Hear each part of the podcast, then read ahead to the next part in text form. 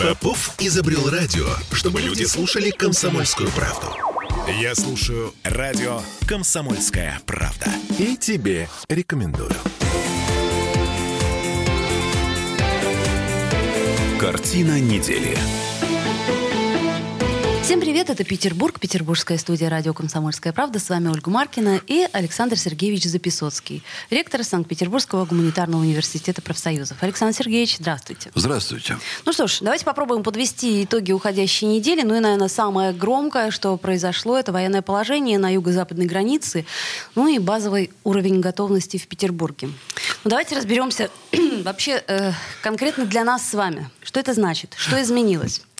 Вы знаете, разбираться, я думаю, невозможно, потому что есть люди, для которых, в общем-то, вроде бы на первый взгляд ничего не изменилось, но постепенно в ходе принятия вот таких решений мы начинаем все лучше и лучше понимать, что, э, во-первых, страна оказалась совершенно не готова этим событиям, в том числе и к спецоперации, которую начала, э, не готова по очень многим параметрам, начиная от конкретной неготовности армии к боевым действиям. Оказалось, что, э, понимаете, страна делает великолепно различные проекты, самые разные. Строит мосты, э, занимается военными операциями в Сирии и так далее, и так далее.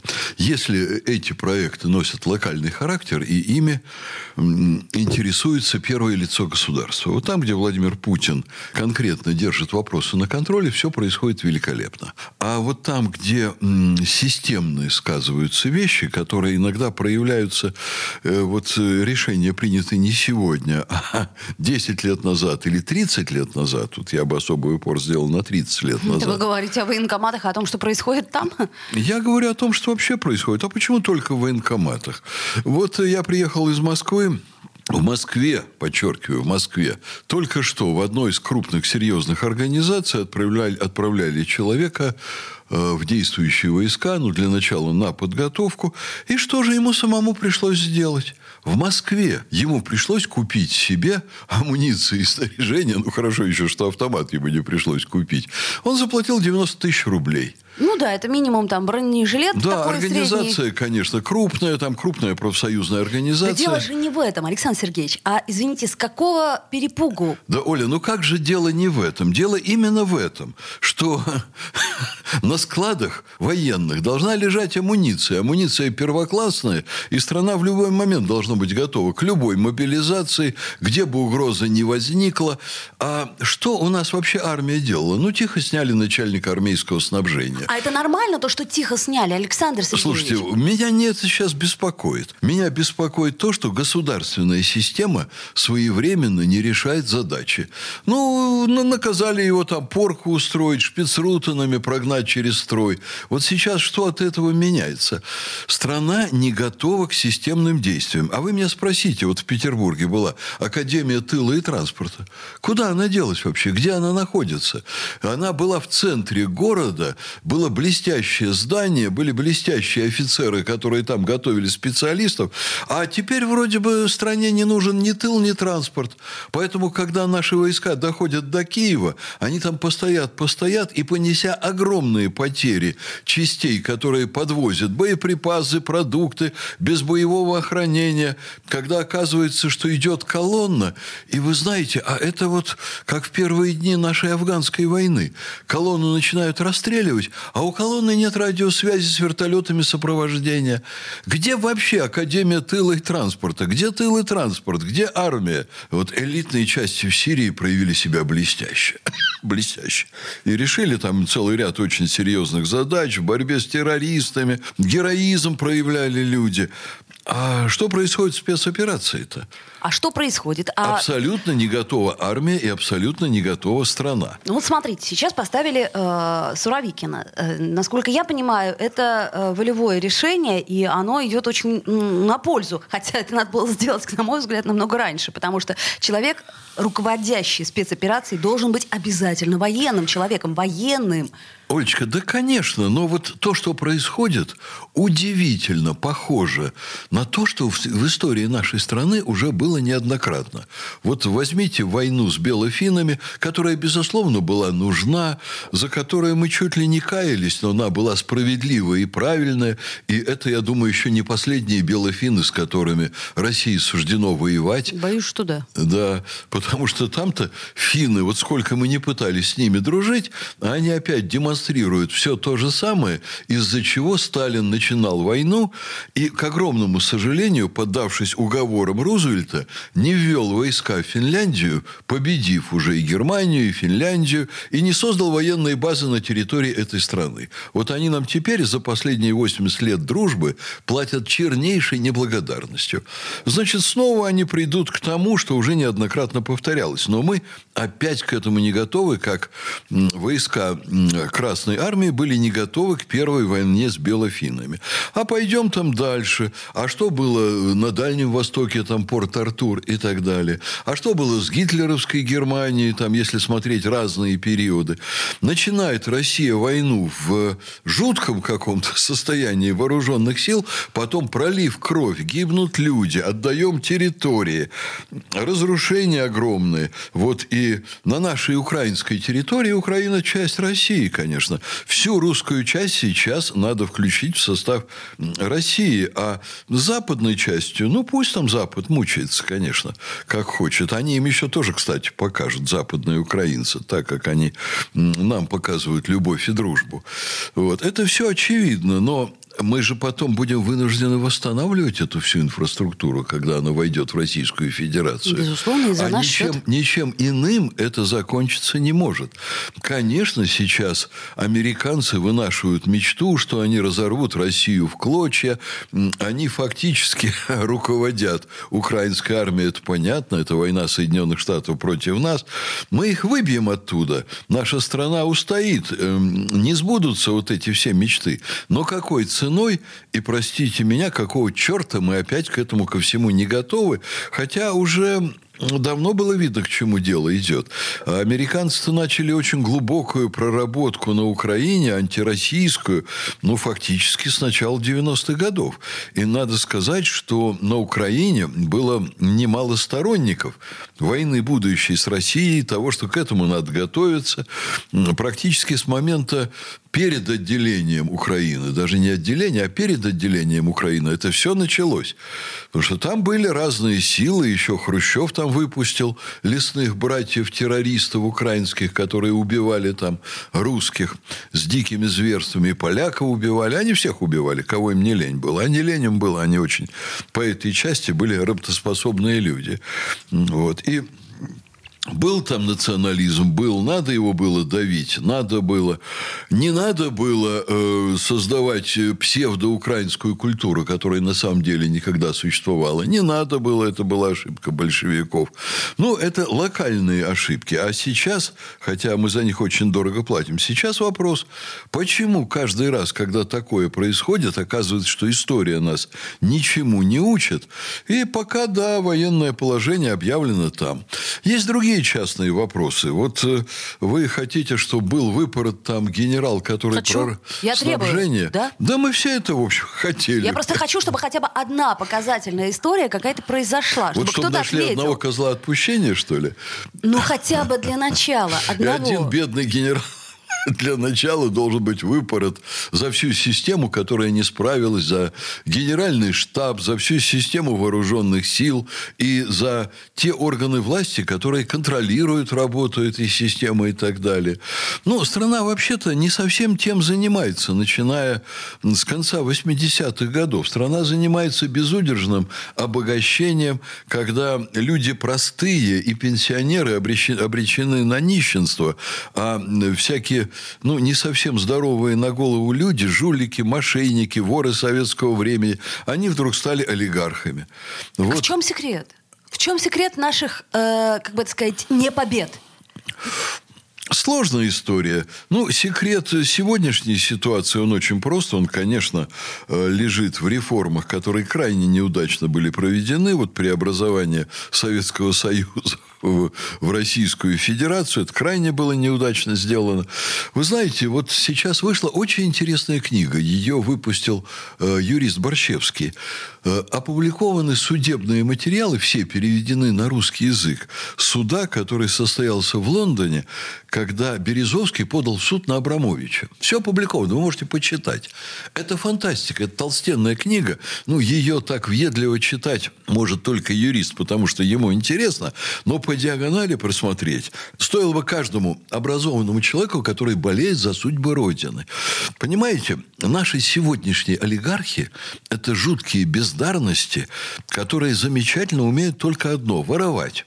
Потом на наворованные деньги они нанимают себе пиарщиков, они покупают телеканалы, Телеканалы, газеты рассказывают нам, какие это гениальные люди, какие они талантливые. Ну, вот. И, в общем-то, понимаешь, конечно, что они, ну, придурки это мягко сказать. Но за счет бессовестности, за счет нечистоплотности, за счет применения грязных, грязных методов становятся богатейшими людьми и определяют во многом очень курс развития страны до сих пор и сегодня. Александр Сергеевич, да. я на этом месте вас буквально на две минуты прерву. Мы вернемся к нашему разговору буквально через несколько минут. Не переключайтесь. Я напомню, что Александр Сергеевич Записоцкий сегодня с нами, и мы подводим некоторые итоги уходящей недели. Картина недели. Я слушаю радио «Комсомольская правда», потому что здесь самые жаркие споры и дискуссии. И тебе рекомендую. Картина недели.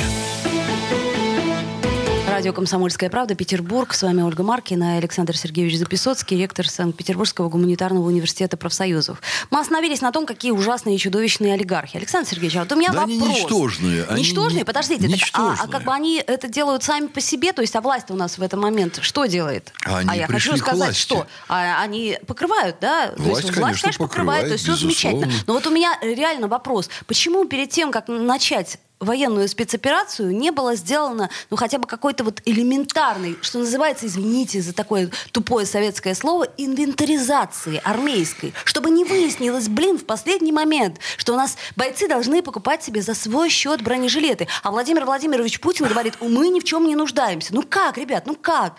А вы считаете, что Владимир Владимирович Путин должен был лично прийти на каждый склад и посмотреть, что там хранится? Нет, конечно. Это невозможно. Но, но хотя бы каким-то образом можно было подготовить готовиться. Ну вот вы когда едете в командировку, вы же собираете свои вещи, вы все время продумываете, мне нужно это, это, это, там, бритвенный станок, э, одеколон, там, э, пару белья. Это нормально. Олечка, вот я очень хорошо понимаю вашу логику, но э, когда я работаю ректором, у меня просто тысяча человек. Не миллионы в подчинении, да, вы все контролируете. а тысяча человек.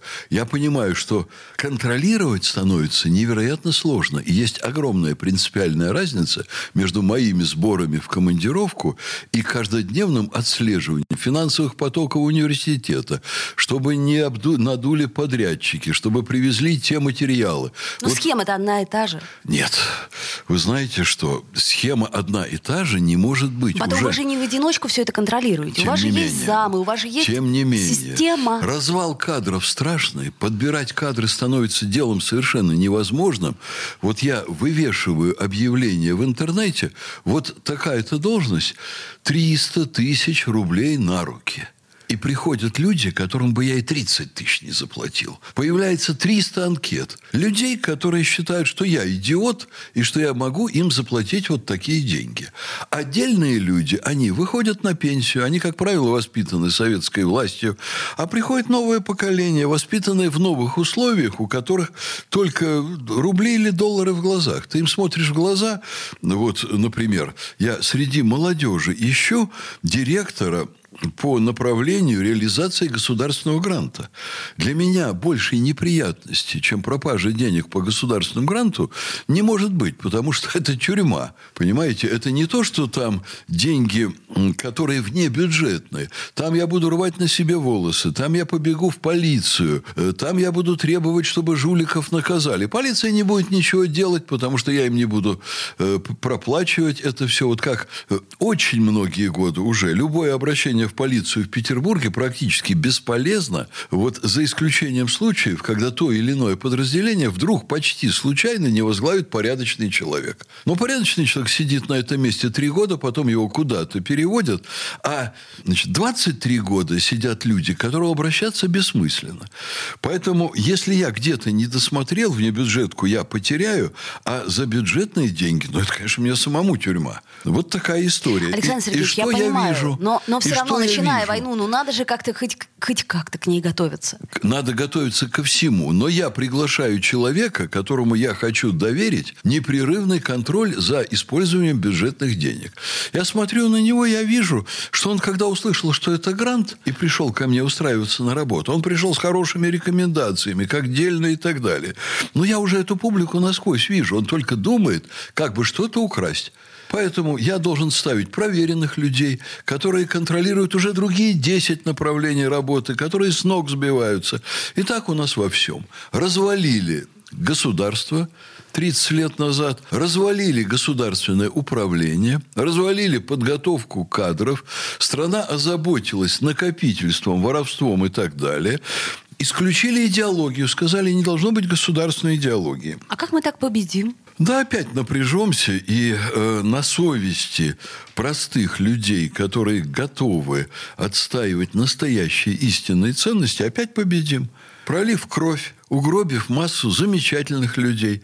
А всякие разные полулюди, они будут отсиживаться в других странах за нашей границей, пока это не случится, чтобы потом опять вернуться и поворовать. Это и офисного планктона касается, который чуть что случись, вот надо для страны что-то сделать. Вот они очень быстро собираются, они, когда свои шкуры касаются, они знают, что им положить в чемодан. И бегут на самокатах через границу, там скитаются, там они никому не нужны. Они ждут, когда тут кто-то порешает вопросы, понимаете, спасет страну, они тогда придут опять есть бутерброды с маслом. Вот и вся история. Это трагическая история, но страна не готова к происходящему. Кстати, хочу сказать, что самую черную роль сегодня играет очень существенная часть наших СМИ. Потому что журналисты не подготовлены. В стране, где исчезла идеология и настоящие ценности оказались заменены суррогатными западными ценностями, здесь и СМИ не понимают, что делать. Вот, Олечка, одно дело, скажем, федеральные СМИ, такие как «Московский комсомолец», «Комсомольская правда». Но я каждое утро встаю пораньше, и я смотрю медиаметрикс, что печатают и что смотрят люди. И рано утром есть еще остатки популярности прессы, скажем, на Урале и за Уралом. Вот то, что они публикуют, это просто чудовищно. Это инструкция, как перестать быть человеком. Вот интеллигентнейший город Екатеринбург. Что от них попадает вот массам широкой аудитории, Медиаметрикс – это сводка, еж- ежеминутная сводка СМИ, которые перепечатывает широкая аудитория. Вот что в поле внимания жителей Петербурга? Казалось бы, интеллигентный город. Это вы имеете в виду Екатеринбург, да? Да, Петер- к примеру. Ну-ну. Екатеринбург – это город, у которого особый ореол. Это вот такая тоже культурная столица только там. И недавно, я думаю, все обратили внимание на скандал между Екатеринбургом и журналистом Соловьевым, который сказал, что там слишком много либероты. Мне очень не понравилась э, вот, резкость, с которой Соловьев все это сказал. Но чем больше я читаю, тем больше я думаю, что он прав. Там рецепты для аудитории. Понимаете, очень многие публикации в СМИ, ну, я думаю, что вы это хорошо понимаете, это, по сути дела, инструкция по образу жизни, как жить. Вот что печатает популярнейшая СМИ Екатеринбурга?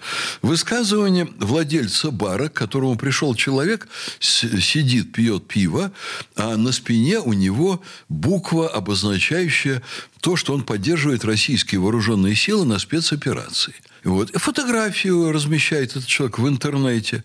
И что он пишет, директор бара? Что он с удовольствием плюнет в следующую кружку пива вот этому своему посетителю. Владелец бара плюнет в кружку пива посетителю, потому что посетитель поддерживает спецоперацию. Куча публикаций. Девушки, учителя из Екатеринбурга, которые на улице раздеваются до гола, но у нее на попе вместо трусов там такая струнка, которая так глубоко уходит в попу, что ее не видно, она голая. И она отплясывает в самом центре Екатеринбурга на фоне культурных зданий. И она объясняет, что это ее право, что это вот ее такое понимание свободы и прочее, и прочее. Школьники, которые готовятся к выпускному балу, и школа им ничего не может лучше предложить, чем танец гомосексуалистов.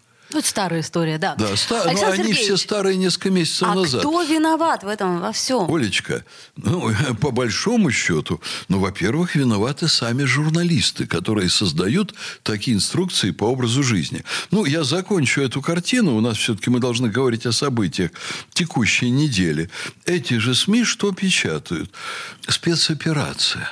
Значит, берут интервью у жены человека, который сейчас пошел в армию и погиб. И что она рассказывает? Она рассказывает все так, как она понимает. Что ее мужа готовили к войне, только, так сказать, показав ему, как рыть окопы. Может быть, он ей именно это и рассказывал.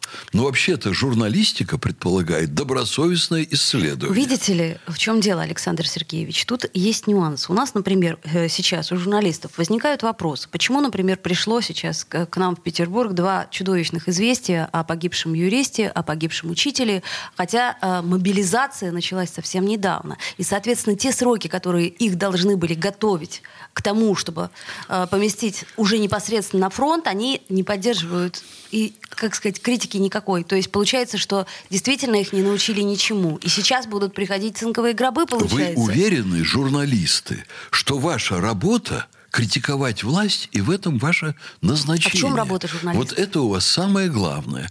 Я вам скажу, что если вы хотите найти ответ на этот вопрос, посмотрите, как себя вели журналисты летом 41 года. Слушайте, на ну- что они акцентировали внимание, к чему они призывали людей. Да, но у нас была единая информация. Тогда была единая информация. Да что Сейчас- такое а сейчас единая получается, информация? что один чиновник говорит одно. Это, знаете, вот давайте вспомним коронавирус. Это когда вы говорите миллион... разное. Нет, подождите, Да, я подождите. подожду, конечно. Несколько Да. санитарных врачей говорили прямо противоположное друг другу. Что должны что? при этом думать люди? А вы что должны подумайте, при этом а думать вот что вам- журналисты? Что вам гражданский долг журналистам подсказывает, то вы и делаете. По наитию, получается, или что? Да По какому наитию? Так как если вы два воспитаны? противоположных понима- Как вы воспитаны? Как вы образованы? Что вы считаете важным? Александр в чем ваши Сергеевич, ценности? Олечка, наши- не перебивайте меня, пожалуйста. В чем ваши ценности? Вот что в 41 году? Люди меньше гибли неподготовленными. Вагоны бомбили с мирными людьми, разрывали в клочья. Армия была не готова. Но журналисты совершенно о другом говорили, что нас, на, на нас напал враг, и враг должен быть разбит. А Мы несем страшные говорить? потери. А сейчас нам что А говорить? сейчас журналисты говорят, бегите отсюда поскорее из этой страны. Лично или я сдайте всю страну. не говорю. Давайте А? сделаем паузу. Да, я такого давайте. не говорю. Александр Записоцкий, ректор Санкт-Петербургского гуманитарного университета профсоюзов. Не переключайтесь, две минуты. Вернемся. Картина недели.